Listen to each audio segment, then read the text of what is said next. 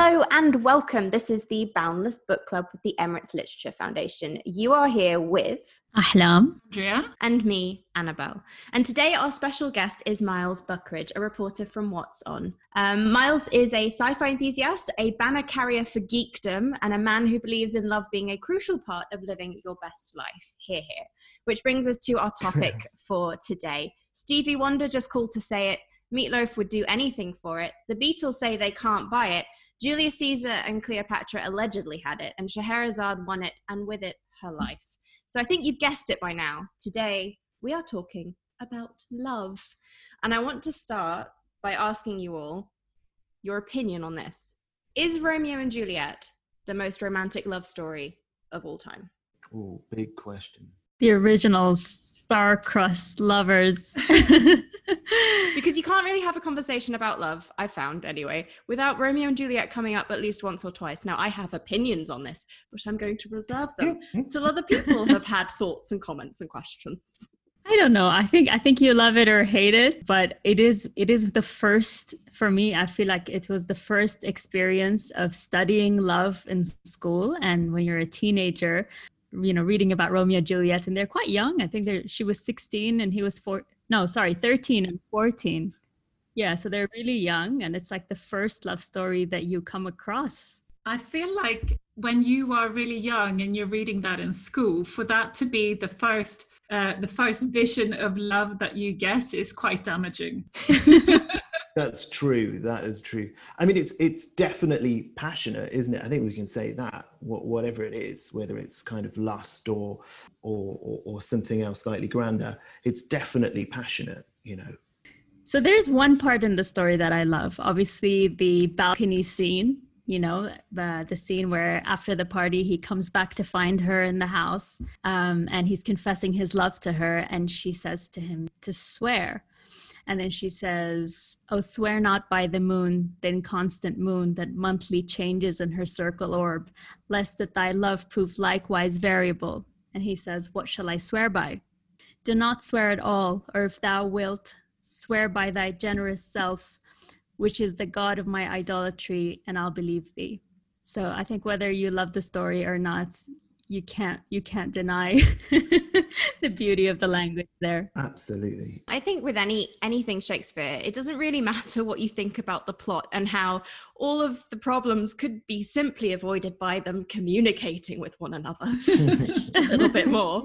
Um, it always comes back to the language doesn't it? I mean he just says everything so well and you know we still refer to star-crossed lovers beyond romeo and juliet. But i think the thing that i love the most and i know it's very easy to for me to be cynical and glib about romeo and juliet. And so in anticipation of this i tried to do a little bit more research and think about it a little bit more. And it's just you know when you were talking about that whole phrase about constancy what's mm-hmm. hilarious mm. to me is that earlier on in that scene like he was engaged to someone else. He sees her at a party and is immediately in love with her. A little bit inconstant yes, good point. I mean as you do when you're teenagers right? Yeah.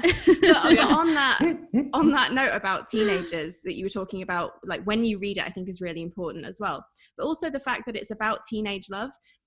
And i think it's quite it is easy to be cynical about teenagers falling in love and to be very dismissive of it and i don't know if you felt this way growing up but it never felt less real or less intense or less important no. right True, yeah. and i think mm that's something that I, we're not going to talk about normal people by sally rooney today but it's it's something that I think a lot of people have referenced or talked about um, and really liked about that book is that a big portion of it is two people, like two teenagers, forming a very intense, deep, meaningful mm-hmm. attachment at a very young age and not minimizing that or making it or, or, or trivializing it. So it doesn't really matter yeah. how sensible Romeo and Juliet is, or kind of what you think of the characters, but the fact that there's this great tragedy with these teenagers mm. at the heart of it. And it's it's raw, right? At that yeah. point, like they don't have any idea what it's supposed to look like, or there's no other factors but the feelings of that moment, yeah. and then they just fall Very. super intensely into it and disapproving parents as well, which which mm. proves to be a universal sort of yeah. constant yeah. throughout history. Um, families that that don't get on or approve of of their their offspring's choice in partner. Right. Where would we be without mother-in-law jokes? So, Miles, how does it feel like being on a love episode with three women? um, that's a, it's a very good question. Um, I, I, it's, it's an honor, obviously, and a privilege. Um, but yeah, I, I've al- I would always describe myself as a, a, a lover more than a fighter, anyway. Um, so yeah, I feel i maybe not that I've earned my place here, but I feel I feel at home. Thank you, um, thank you very much for the lovely intro and for inviting me on as well. Um, it's an honor to be here. Thank you. We started with a question about Romeo and Juliet Mm. because it comes up so often. So we've got Romeo and Juliet out of the way now and we're moving on. So, what have you chosen today? Like, is it a great big epic love story or what's your love choice? kind of it's for me for me it's um, it's big and epic and love is is most certainly um, not necessarily uh, uh, the, the the passionate love between a an, a, man and a woman or, or, or two uh, two lovers more a case of uh, love as a general theme um, that transcends um, mortality even. The, the book that i've chosen is uh, cloud atlas by david mitchell um, who's who's one of my favorite authors anyway because he, he tends to to write quite kind of bizarre abstract stories that that and that's that's massively what i'm into so. But yeah and, and cloud atlas i- i- in terms of its structure um, it's quite fascinating that, that we're talking about this now because there's a, a film out at the moment which although doesn't touch on any of the same subject matter follows a very similar structure. Um, tenet i don't you know that, that's out in the cinemas at the moment is got an eerily am I, is that a spoiler? Hopefully not. Um, let's move on. anyway.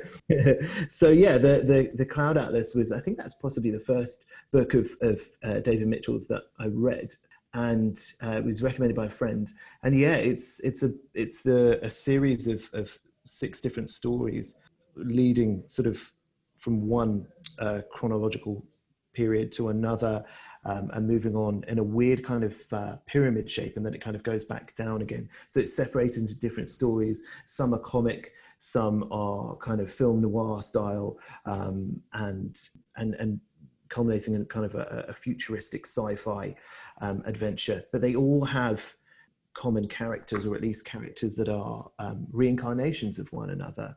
Mm-hmm. um, and it's it's about these relationships and these between individuals and between uh, institutions that that kind of transcend particular lives. Um, and I, I find that kind of beautiful this idea that maybe there is something um, something about our soul or, or whatever it is um, in, the immaterial ethereal being that is able to kind of leap into these these next um, avatars or whatever and I don't know whether you want to call it reincarnation or, or, or Mm. what, um, but it's it's a beautiful idea to me, like the idea of a soulmate. I guess it's uh, it's a bit- it's always a fascinating one. I think it's a great choice. He's such an interesting writer, and I, when I think when I read his first novel, which is called Number Nine Dream, I think I thought he was quite similar to Murakami in that sort of Yes. abstract way, which is Mhm, also absolutely wonderful. Did we mhm, have him in the festival? I think He so. has been, right? Yeah. Yeah. Yes, yeah. He was here a few years ago to talk about the bone clocks, which and that was my first David Mitchell. Mhm. So if Cloud Atlas is anything similar to that in terms of like swapping between characters and playing with structure and just being completely mad, then I'm I'm I'm all for it. it is very much it is very much like that yeah absolutely yeah Right. very much like sort of disregard for the linear kind of process of things which i kind of enjoy a little bit So when you think about the story, does it do you think of it as a love story?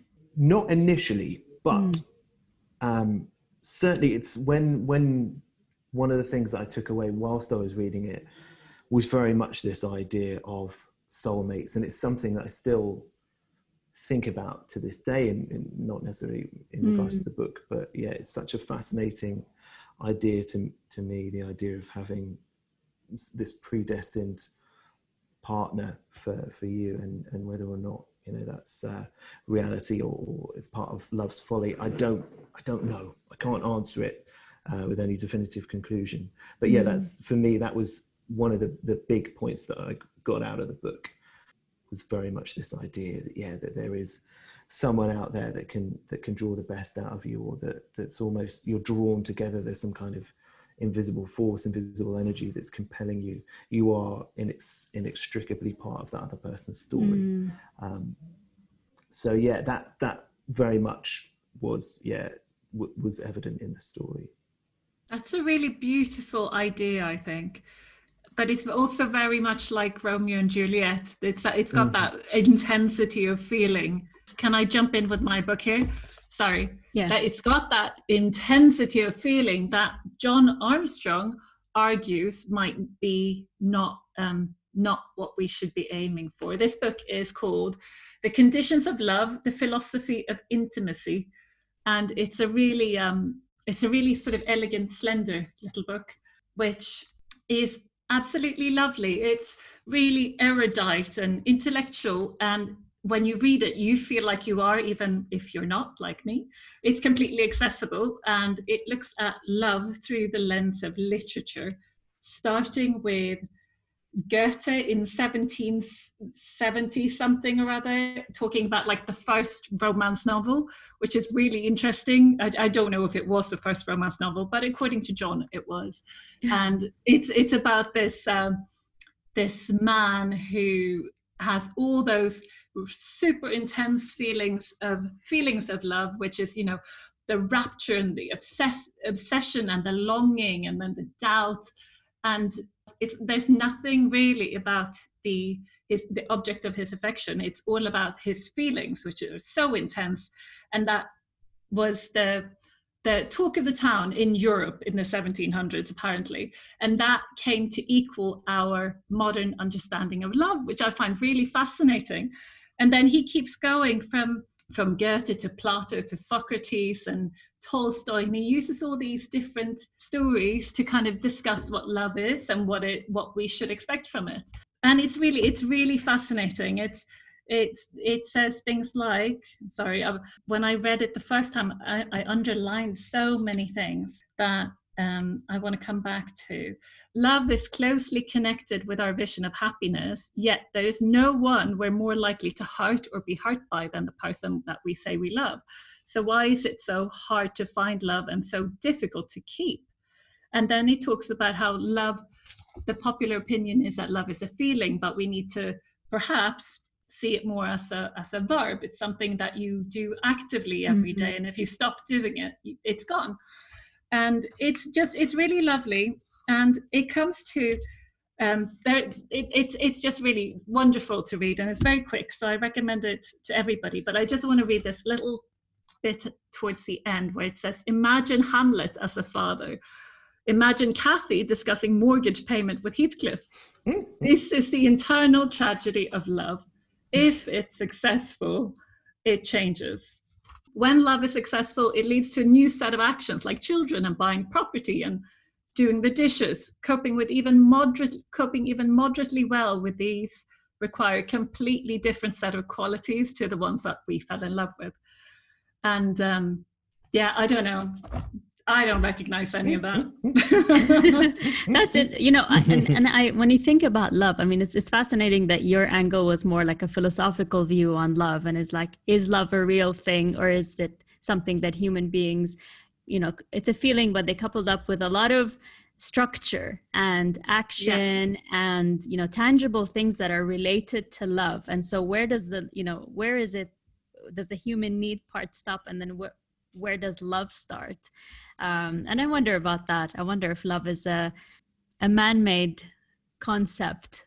I, I, I don't think that you can deny that these feelings are real and also that the the sort of mature love that he's also referring to is real, but they might be different things. Maybe we need more words for them. Mhm. Absolutely. I thought it was uh, interesting that you were bringing up the concept of soulmates there, and you were talking about love being an active thing, like that. There's a there's a conscious choice in the word. I'll I'll read Cloud Atlas and I'll see how I feel about it. But I've always been very firm in the opinion of soulmates, and it's a it's a phrase that's actually uh, not annoyed me, but it's has jarred with my perception of love Mhm. because I think that the beauty of it, and maybe this is just a different love in a different stage, but it's consciously choosing it. It's it's Mhm. kind of saying that you have the agency to choose something else but you choose this but you choose Mhm. Yeah. this. yeah Mhm. and so that that's that's why i think the word has always felt quite trite to me hmm Yep, absolutely. I think it comes it comes with a lot of baggage, doesn't it? Soul soulmates. It's it's not knocked around a lot and um, and possibly not always in the in the most um, authentic way. Um, but yeah, I uh, I think uh, what I found interesting about your your um, uh, little intro uh, to it there, and uh, which I totally agree with.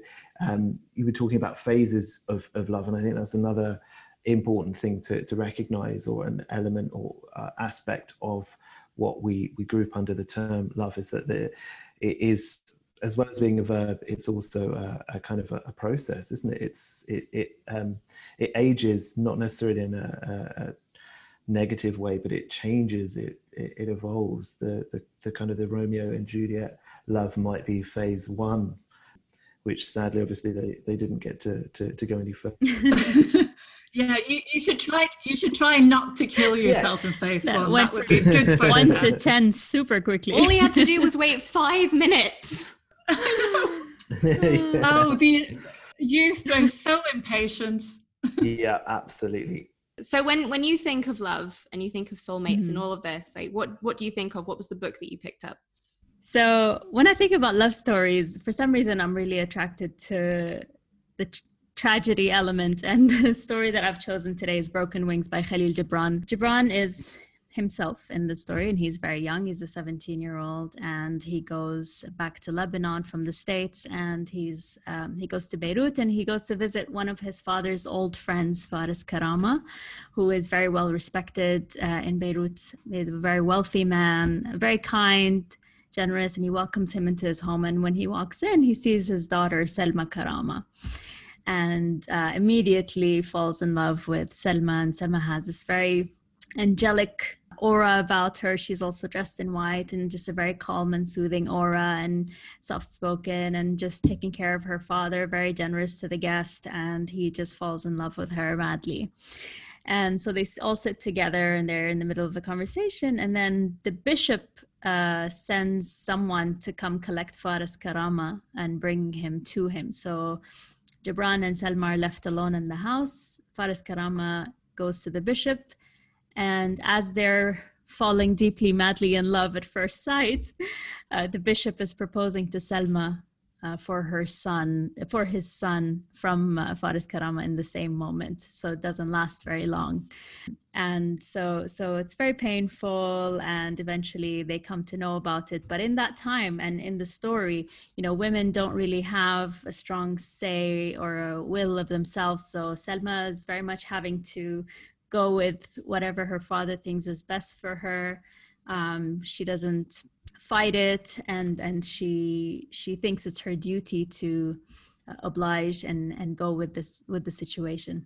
So the scene that i love in the book is one day selma meets gibran uh, in the church and tells him look this is going to happen tomorrow. I'm going to be somebody else's wife. And so um, we can't be but i want you to be happy. I want you to find joy and um, so he says to her, I'll be whatever you want me to be. What do you want me to be? And she goes on to say to him, um, I want you to love me as a poet loves his sorrowful thoughts. I want you to remember me as a traveler remembers a calm pool in which his image was reflected as he drank its water.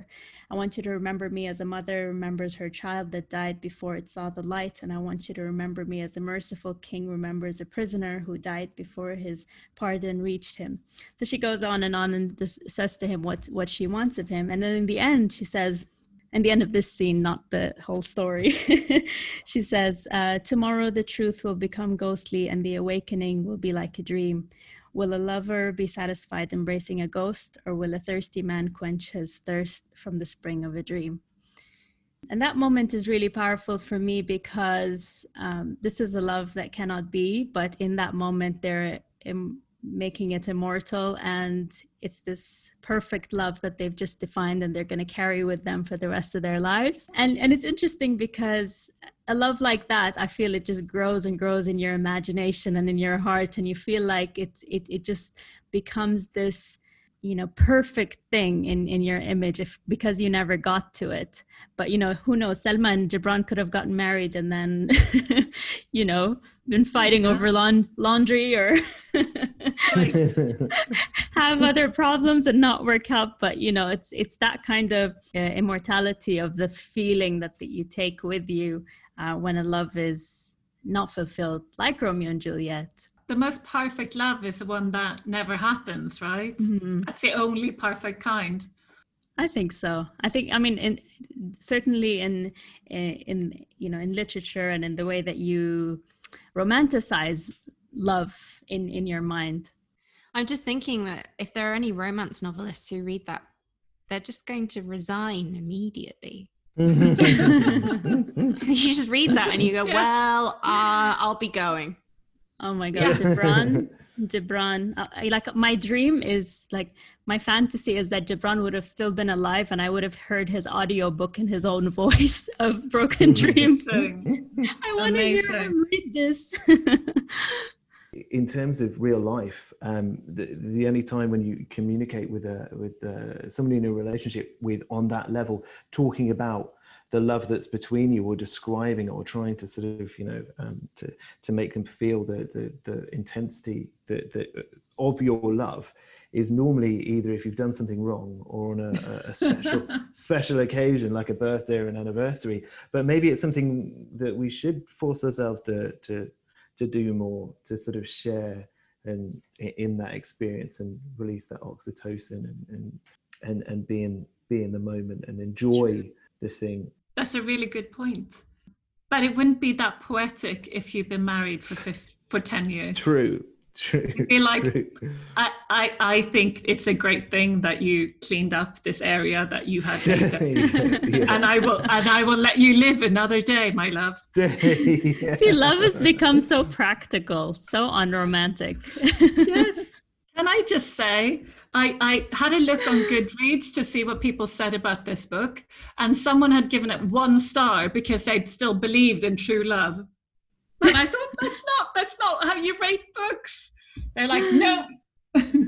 What's fascinating to me is um, I think that what, probably one of the last great bastions of this kind of um, unachievable love, should we say, if I can I go that far, can I say that, um, would be Disney, right? That's the kind. If you want to sort of mock someone for their particular point of view, if it's too, you know, rosy in your view of love is is, you know, Disney princess or prince esque. But now with the Pixar movies, which are obviously part of uh, part of Disney, their their stories about love are much more grown up and adult and, mm. and complicated. And, yeah.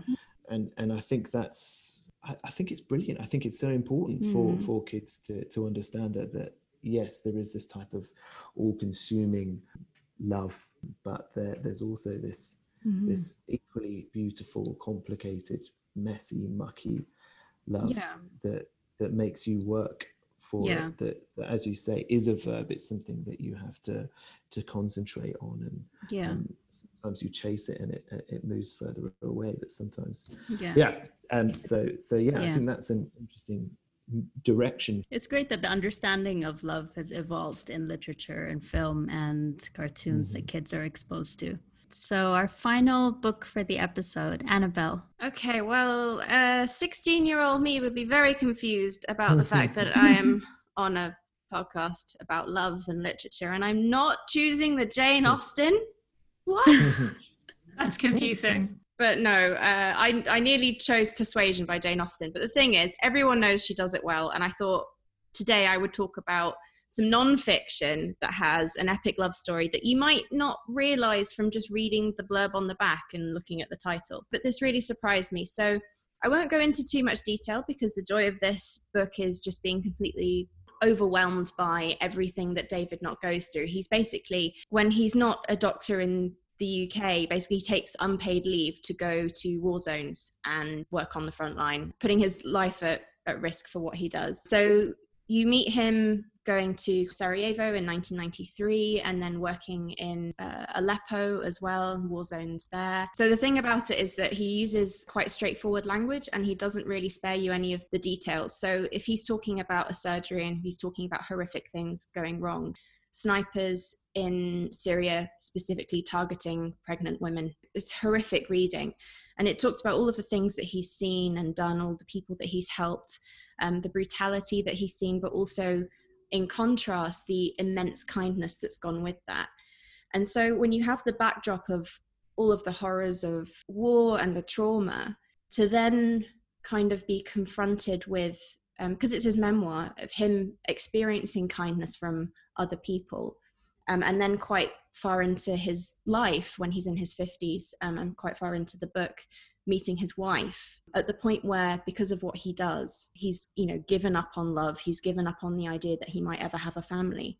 So when you've gone through that journey with him and then he meets um, his current wife ellie at a fundraiser for syria and then he's in gaza he's operating and he's described this as you know basically being like an being in an apocalypse or what he imagines that would be like. And her business card drops out onto the floor and he's in gaza in this chaos and he thinks this is just random enough that you know i'm just i'm just going to email i'm just going to email ellie and tell her that i think that she is a nice person because i might die here. So what have i got to lose and so he emails her, and after all of this is done, and he goes back to the UK, he's basically he's asked her out for dinner. She's agreed, and he's gone back, and he's sort of kind of regretting it. And I'm just going to read you that little bit where he's he finally gets to the date, their first date, um, and he's in the restaurant somewhere in Chelsea. He says, I found it even more difficult to appreciate that I was now sitting opposite someone I'd only emailed because I'd thought that I was going to die.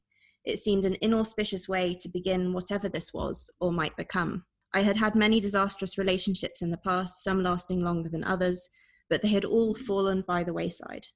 I had always longed for a partner, maybe even a family, but simply had not met the right person. I assumed too that there was no one who could possibly want me. I still harbored a sliver of hope, though. Maybe this would be the final roll of the dice from that point on, it's not straightforward either. Um, he finds it very difficult to readjust, obviously, to normal life and routine. And a really beautiful part of this book is not just how incredible he is as a human being, but how amazing his wife is at bringing him back from all of that and being there for him. And so this was kind of the most unlikely best love story in literature for me because it just it felt so compassionate and so real. And when you finish the book as well you're actually met with an afterward by eleanor his wife and she says something really beautiful about kind of the concept of uh, romantic love and heroism. Because she says second only to stories of romantic love you've got the tale of the hero undertaking a mission. And then she goes on to say that society demands heroes but we don't necessarily want them to be too human she continues to say, Love, like surgery, isn't always tidy and it isn't always easy. In many ways, rushing in and out of war zones is easier than the day in, day out normality of home life. You won't always be the hero and savior. There will be routine, boredom, and difficult conversations. I often have to remind myself what an adjustment married life and fatherhood must be for David, someone who has lived so much of his life on the razor's edge and in a fair degree of emotional isolation there, there was also uh, there's a desert island discs interview that he's done as well that he mentions in the book. And if if you're familiar with desert island discs what one of the things that you have to do is obviously choose music that is important to you and there is a bit where he introduces Fix You by Coldplay and he starts to introduce it and he starts choking up because and the and the presenter is as well just because he can't really talk about it without getting very emotional. And they play the song and basically he he's chosen it because he spent so long thinking, you know, going around the world fixing other people, fixing all of these horrible things and then Eleanor was the one who fixed him Wow. Beautiful. I highly recommend it. Read with tissues. That's a great choice. Four four very different approaches to love, which was really interesting this episode. Yeah. That's the point of love, isn't it? You know, it's all different for everyone. Do you think there's a there's an element of of love that that thrives in uh, juxtaposition? So, say for example, as you said, those two very different environments war zone versus mundane routine. You know, people always say that that opposites attract. Um, that there is there's almost two jagged sides of a, a, jigsaw puzzle, and that's part of that exploration of, of difference, of the exotic, of, of um, if there's something elemental about love that is almost searching for the opposite. I don't know. I don't know if there's a rule for that. Um, mm. I don't know. I think a balance is important, especially when it comes to energy and um, approach. So, you know, maybe if, if someone is overly emotional and someone is like more rational, they kind of balance each other out in that they meet somewhere yeah. in the middle. Or, you know, if, if someone doesn't plan at all and someone is a is a planner they kind of find a way to meet in in the middle yeah. it's, it's good whereas if both are sort of out of balance on certain things comes down to that practical that execution of love right it's execution D- different kinds of love i guess the, the kind of the the love from from from friction is is different to the mm. to hmm. the love from from simpatico or whatever you know the the overlapping of, of two different worlds yeah mm. because this is a book club what what kind of love do you think makes the best story unrequited. Mm. oh that's a good one. Yeah. I think unrequited love is a brilliant one. I can't steal that. I've got to got to come up with my own one. Um but i fully fully endorse that answer. Did you guys read a little life? No. No. It was it was very very traumatic Mm. But that was one of those great love stories that just that you just don't forget. That became a movement. There were people in New York with T-shirts with Jude and um, I don't remember the other guy's name right now. Who is it by? Who is the author? Uh, Hanya Yanagihara, I think her name is. Okay. It's, I think she. I think it's like her only novel, possibly, and it it's was like this uh, thick. Yeah, and it, it was it like reading it takes a lot out of you i think it took a lot out of her i think in an interview after she said she wasn't sure she would write another but yeah that that love is in that book there are lots of different people with different sort of approaches to love to this mm. main character but but it it it takes years it's years of of trauma before it comes to fruition and, and then it's very short lived and it's just it's it's it'll stay with you forever if you read it and uh, that's another one that's not great for a book club because it's very traumatizing. yeah, I think I think you know the the sort of the the part of longing is is a really key element of of a good mm. love story whether that's mm. some someone you aspire to to attaining or someone you've lost so i think that that longing is a big part well actually yeah. looking at television series as well tells us that that is a compelling story that like we find universally compelling because every mm. single television sitcom has that will they won't they storyline mm-hmm. you, you, have it in yeah. friends you have it in what was yeah. it cheers or whatever it, it's it's always there because it keeps us like it reels us in so just what happens the, in the end yeah so mm-hmm. from the point of view of mm-hmm. constructing a narrative and keeping people reading i mean it makes practical sense i think for that to be be mm. make a good story yeah because we just want to know yeah what do you think is most epic romance in literature we would love to know what you think. Let us know by emailing comms at emiratesLitFest.com or you can send us a message on social media. Find us on Facebook, Twitter, Instagram. If you're watching rather than listening, you'll know we're on YouTube. Don't forget to hit subscribe wherever you get your podcasts. And the next time, we are going to be looking at the Booker Prize shortlist. So do tune in. From all of us here at the Boundless Book Club, goodbye. Be safe read the books and stay classy san diego. Can i say that? Yeah. 60% of the time it works every time. Bye. Bye. Thank you very much. See you guys. Thank you miles